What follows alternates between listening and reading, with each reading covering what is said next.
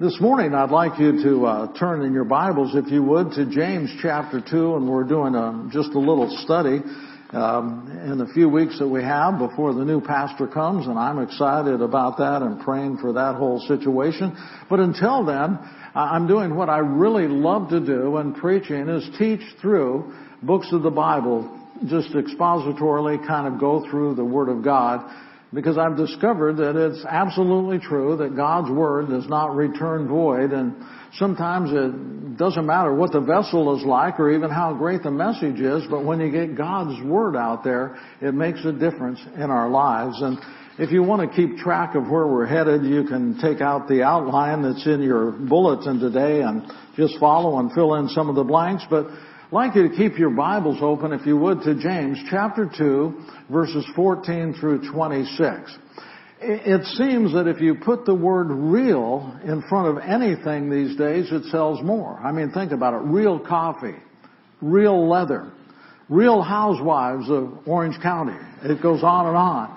And, and you know, we're interested in the genuine article. There was a TV show on years ago called Real People. And there's a book out, Real Men Don't Eat Quiche. And Coke used to be called the real thing. And so this morning, I, I, want us to take a look at what James has to say about how to have real faith. There are a lot of phony religions out there today and a lot of people who think they're Christians, but they really aren't. And in this passage, James talks about the difference between real and counterfeit Christians authentic believers and fake believers. And he talks about how you can know that you know that you have real faith. So this morning, as we look at this passage, we need to understand that this is probably the most controversial and misunderstood passage in the book of James. Every cult misunderstands it and they use it to try to prove that you can earn your way into heaven. And uh, it's important that you get what I'm going to share with you this morning, that we understand this so that when those guys come knocking at your door, you know how to respond to them. The entire New Testament, let me say that again, the entire New Testament teaches that we are saved by faith alone. The apostle Paul says that we are saved by grace through faith and faith alone. But then James comes along, as we'll see today, and he says, well, it's not just faith, but faith and works. And we have to ask, well, what in the world is he talking about? Do we pick James or Paul? The truth is, they're both right. They're talking about different things. Paul was fighting the problem of legalism, the problem of I've got to keep all the Jewish laws and traditions and regulations if I'm really going to be a Christian. Paul was addressing that group. But James isn't fighting with legalism, he's dealing with laxity. Those who say, well, it really doesn't matter what you do, you can do anything as long as you believe. Well, it's totally different. It's different sides of the same coin, so to speak. It's not either or, but both and. Paul focuses on the root of salvation, what happens to me internally, while James focuses on the fruit of salvation, what happens on the outside. Paul is talking about how to know beyond a shadow of a doubt that you're a Christian, and James is talking about how to show that you're a Christian. Paul's talking about faith alone and how to become a believer, and James talks about how to behave like a believer once you've accepted Christ into your life. In fact, Paul kind of sums it up in, in Ephesians chapter 2 verses 8 through 10. He says, For by grace are you saved through faith for a life of good works that God has already prepared us to do. There are three prepositions in that passage, by grace, through faith for good works. And if you get those out of sync, you're in trouble. If you think you're saved by work for faith, you've got a problem. But he's saying we're saved by grace through faith for good works. In other words, we're saved totally by faith. That's it. Bottom line, saved by faith, but for the purpose of doing good works. And, I don't want to just spend a lot of our time dealing with this one concept at all, but suffice it to say that James and Paul don't really contradict each other, they complement each other. And we'll get a glimpse of this today as we go through this passage. There are three things that he shares, and I want us to jump in right now. And the first thing I want you to catch, there are two kinds of faith. There are two kinds of faith. First of all, there's a do nothing kind of faith, and then there's a do something kind of faith. And, that's pretty self-explanatory. It doesn't take a lot to figure that out. Do nothing faith is exactly what it sounds like. It's faith disconnected from any type of behavior or corresponding action to what you say you believe. It's faith in the sense that it's intellectual and it can even be emotional belief, but it only exists in your thoughts and in your feelings. It's never put into practice in your life. And James tells us, amazingly, who has this kind of faith. And he, he's kind of extreme in his example, but look at verse 19. He says, you believe there is one God. Well, good for you. You do well. Even the demons believe, he says, and they tremble. Well, friends, the demons are not atheists in any sense of the word. They absolutely believe in God. James says even the demons have intellectual faith. They even have emotional faith, but it's a do nothing faith because it doesn't lead to any kind of corresponding reaction or action. Let me give you an example outside of the spiritual realm because we all have some do nothing faith in our life and we all have some do something faith in our life. Here's one, your car.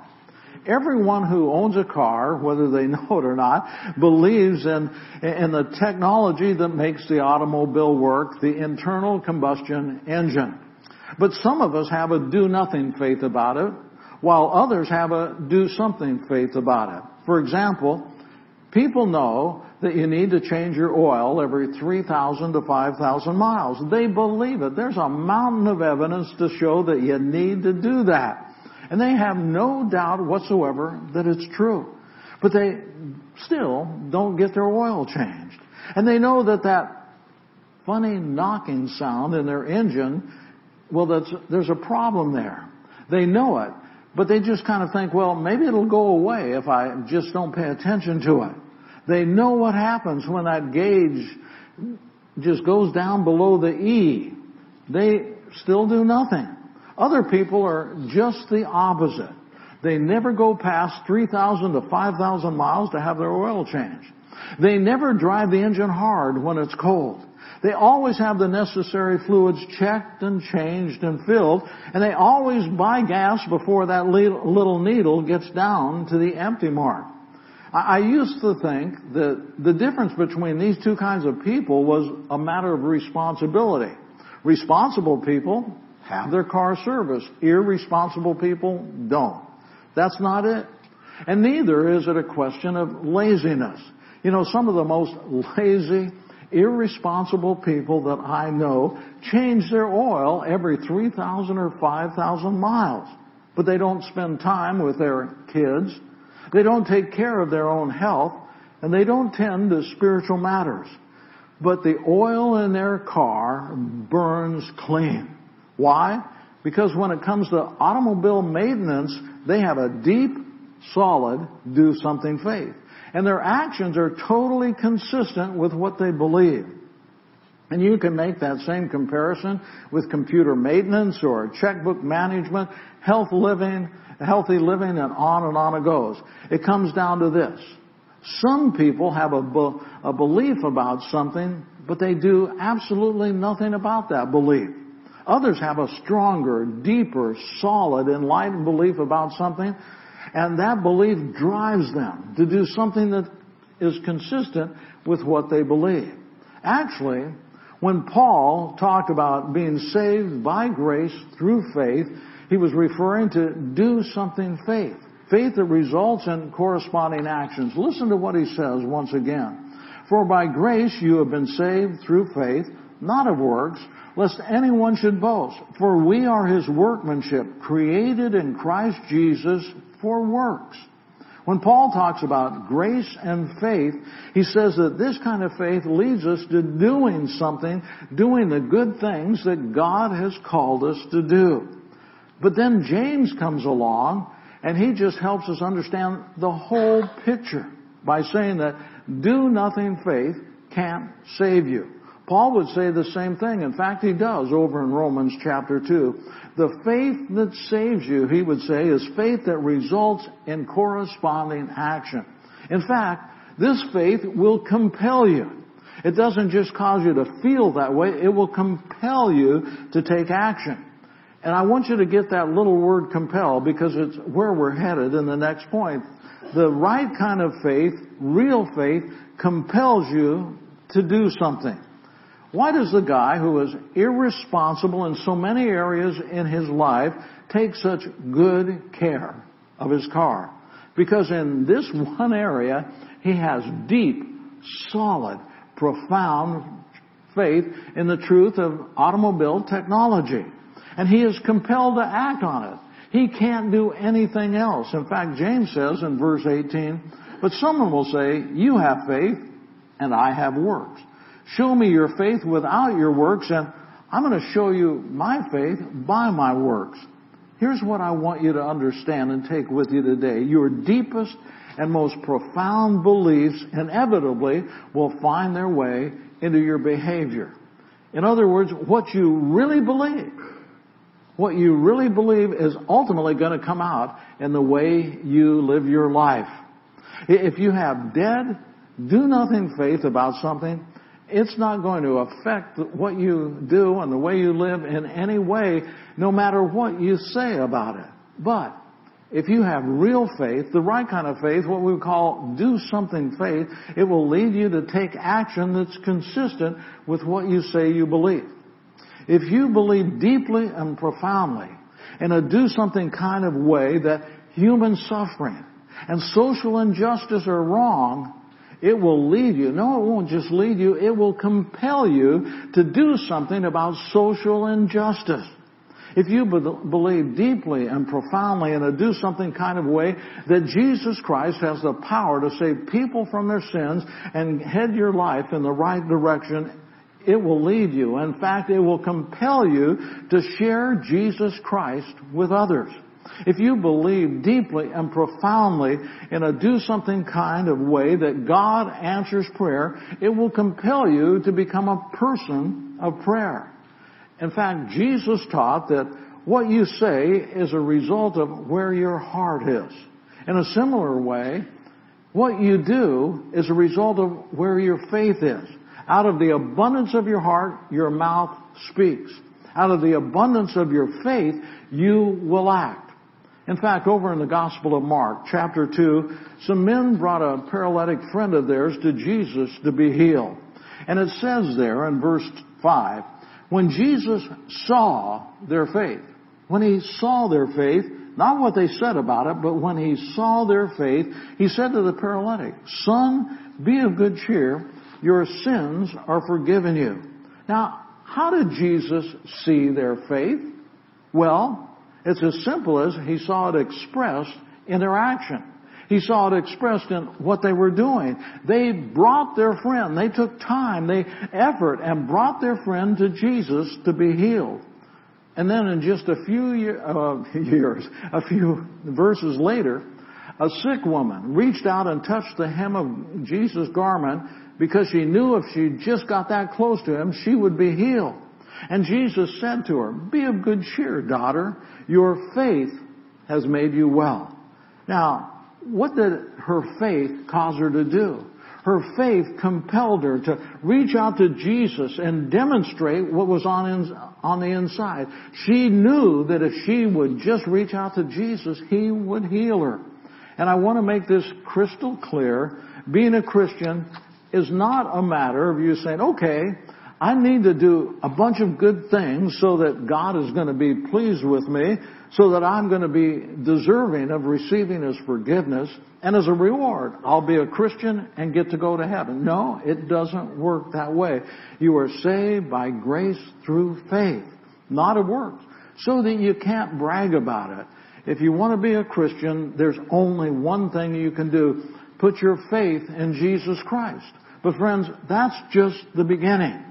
That's where it starts. That faith that you put in Him, and initially it's small or whatever, takes root in your life. And it begins to grow. It begins, begins to get bigger and stronger and deeper. And then that faith reveals itself through your actions. The right kind of faith will compel you to do something. So, what exactly does this right kind of faith compel you to do? Well, James says in verses 17 and 24, faith without works is dead. And then he said, a man is justified by works and not by faith only. So what kind of works is James talking about here? What can we do? How, how do we live out our faith? Well, James gives us three examples here, and I want you to get this. And up to this point, it's been kind of theological and dealing with that aspect. But now I want to get practical. I want to get personal. I want to get up close and personal, so to speak. And I want to challenge every one of us here today. And the first kind of genuine faith that's lived out in our lives is compassionate generosity. I want you to say those two words with me, compassionate generosity. Compassionate generosity. Look at verse 16.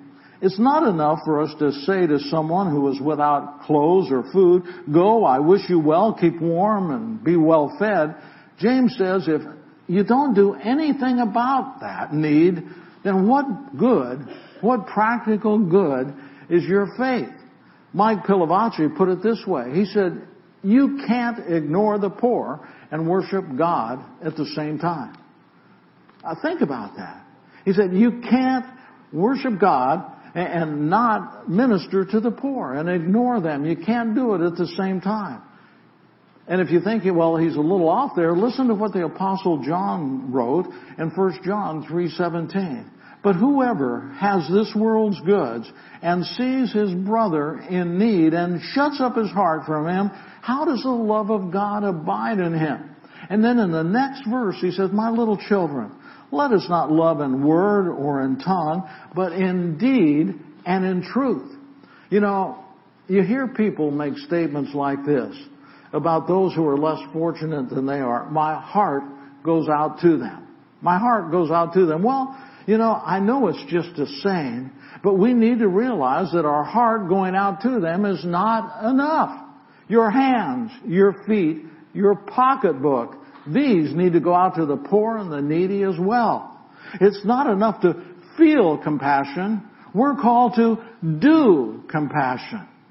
In fact, there are over 500 verses in the New Testament alone that speak on social justice and caring for the poor. It's a topic that God takes seriously. How many of you believe if God mentions something 500 times or more, it's probably important to God? And if God says it's important to Him, how many of you know it's important to us as well? Absolutely. And you see, this is one of the good works that God is looking for. Oh, it's not a good work that'll save you, but, my friends, it's a good work that expresses a genuine faith in, in your life. And I want to challenge you today to begin to look for good works that you can do. Simple things, if you're a believer. Um, I mean, we could talk about doing some big stuff once you leave the building, but how about just being really nice to someone here today? How about on the way out, you open the door for someone? You let them go first. Or what would happen if you were walking along and happened to see uh, some kind of wrapper on a on a um, church floor? It's really easy to walk by, isn't it? And say, you know, we have a custodian that'll take care of that. It's his ministry. I'm helping him out by not picking it up. No. Why not stop and pick it up? Isn't that the way we should operate? I don't think you ever get too big for that. And, and, and I've been around so many churches where they have parking spaces and I love it. They have all these for the guests. They have parking spaces. We ought to have those up close and uh, where it's good for them. But then they have the pastor. It says pastor, senior pastor, lead pastor. You know where the senior lead pastor, and I can say this because I'm not going to be here very long. he ought to have his out in the back of the parking lot so there's room for others. Not only the senior pastor, but the rest of the staff. Do you catch what I'm saying here? We're called to be servants. And we're called to, to, to reach out and, minister to those who are in need. And, and then you can start thinking of ways to really make a difference in your world. I believe that this is what the church is called to do. I, I've thought about it from a, not just a spiritual perspective, but, but from just a, the uh, logistics of the church here. You, you know, it's kind of interesting. How many of you have discovered that it's hard to find this church the first time you come to this church? How many of you are still trying to find a church? Eh, you know, we're back in here and so forth. But along with that, it's almost like the church can be just a, a safe haven in here. It's almost like we're in a fort and we're protected. I believe the church needs to break out and make a difference.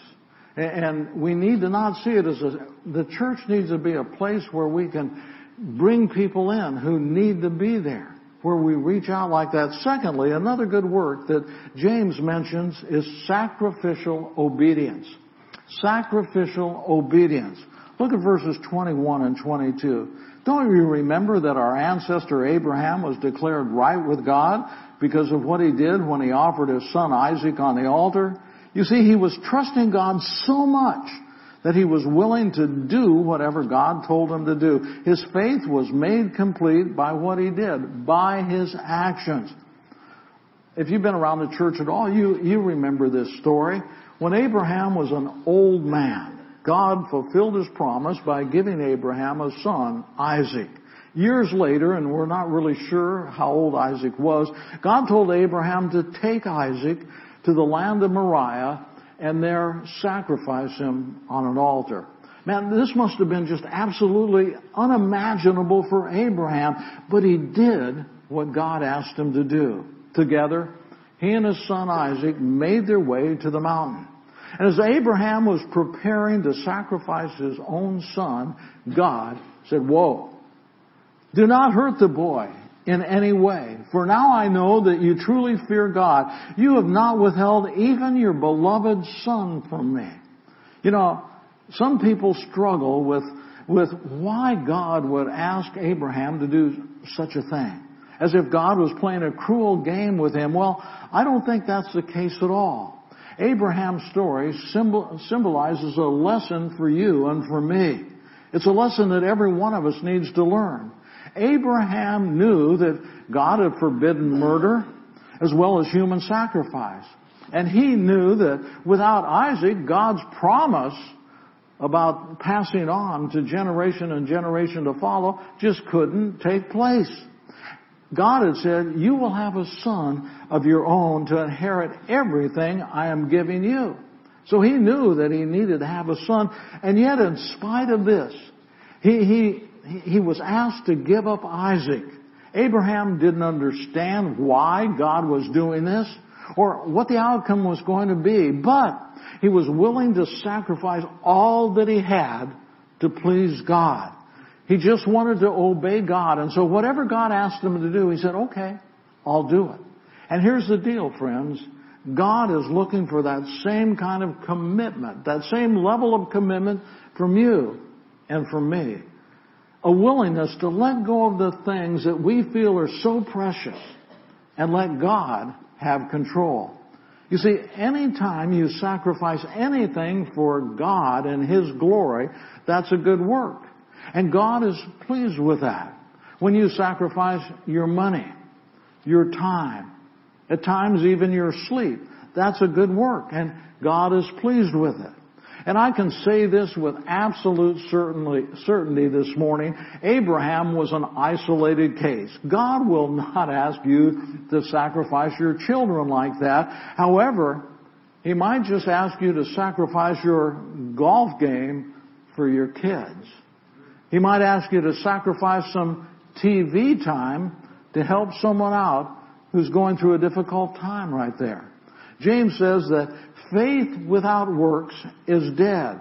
And the work that God is looking for from us is sacrificial obedience, giving what is precious to us back to God.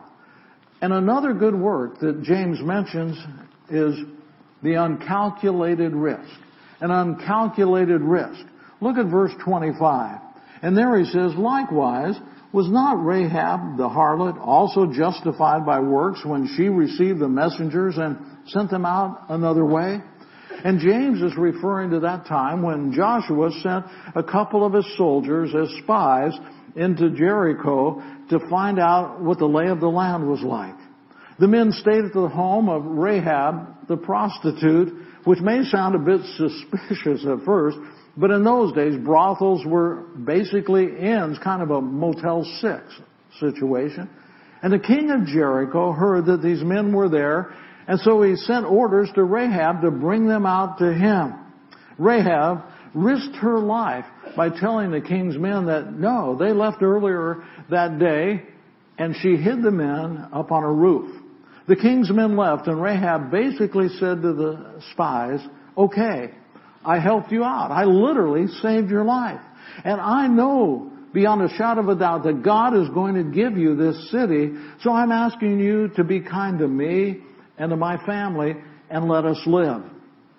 A businessman would say that Rahab should have negotiated a deal before she made that commitment before she put her life on the line for those spies. At this point, they could have easily said, yeah, well, thanks, we'll pray about the situation, but we can't promise you anything. Good luck. We'll see you later. Rahab took a risk in doing the right thing, and she did it without a deal in place. She did it because she had come to believe that the God of the Israelites was the one true God. And listen to what she said. For the Lord your God, He is God in heaven above and on earth beneath. And she took a risk, a rather uncalculated risk that she would be saved. And sure enough, when the Israelites took the city of Jericho, Rahab and her family were spared and she became a part of their new community. She later married a name, a man by the name of Solomon and she became the great great grandmother of King David and, and an ancestor to Jesus the Messiah. This happened because she was willing to take a bold risk for some men who simply needed her help. And here's a, how you can apply this idea of taking a risk in your life. There are going to be times when you may be called to risk your own safety, or less dramatically, your own comfort for the benefit of someone else. And you might not get anything in return for it, you just do it because it's the right thing to do. Dawson Trotman, maybe some of you have heard him, of him. He was a founder of Navigators, a, a great discipleship ministry for over the years, literally had tens of thousands of people trained in discipleship and, and then discipling others as well. But do you know how he died? He saved a young girl from drowning. He was at Schroon Lake in New York and he was there with family and friends and they heard a girl screaming. She was in the lake and he immediately took off. He could have said, I'm an important spiritual leader. I mean, the world needs me. The church needs me. My ministry needs me. Let someone else do it. Instead, he responded to her danger and he dove in and he put his life on the line. He jumped into the water, she was saved, and he was not. That's the kind of uncalculated risk that followers of Jesus are expected to make. These good works don't save you. Absolutely not. But they do reveal the nature of your faith. And then James wraps it up in verse 26 and says, For as the body without the spirit is dead, so faith without works is dead also. And Jesus is calling every one of us here today to a do something kind of faith. Do you know what that means? It means that you need to decide what you really believe. You need to decide this is what I really believe and then decide what you're going to do about it. Think that one through. You need to say, this is what I really believe, and because I really believe, I'm going to do this. Do you really believe that Jesus Christ is the King of Kings and Lord of Lords, and your, your life totally belongs to Him? Then what are you going to do about it? How are you going to live that out in your life? Do you really believe that He has called you to minister to others, to the poor, to the helpless, to the disenfranchised? Then what are you going to do about it? Do you really believe that God answers prayer? If you really believe, what are you going to do about it? I, I love Nike. Their, their, their theme for years was just do it. Don't sit around and talk about it. Don't sit around the table and just discuss. Yeah, get it worked out, but then just do it. Will you bow your heads with me? Lord, in the, the closing moments of our time together, if we've listened at all this morning, if we've thought at all, if we've heard your word at all, we realize that yes, we, we do have some do something faiths in our life and we do have some do nothing areas as well. And we thank you that you're not a God who ever condemns us, but you do convict us. And so today I pray that you would speak to each and every one of us in some of those areas that we've thought about that we say, man, I really believe in that, but we've just let flounder around. And maybe this morning you're calling some of us to do something about what we say we believe. I have no idea what that means for each and every person here, but I do know this beyond a shadow of a doubt, Lord you have a plan for each person. So I pray right now that you would help us to just decide what we really believe in and then decide what we're going to do about it. And for the next few minutes, as we just respond to you, Holy Spirit, just come and fill this place with your presence, with your power, but also with your purpose and direction. Lord, I thank you that you're a God who doesn't just deal in generalities, but specifics. And so I pray that you would specifically speak to each and every one of us right where we are and what you are calling us to do today. And we're going to claim victory and we're going to claim your wisdom and your direction right now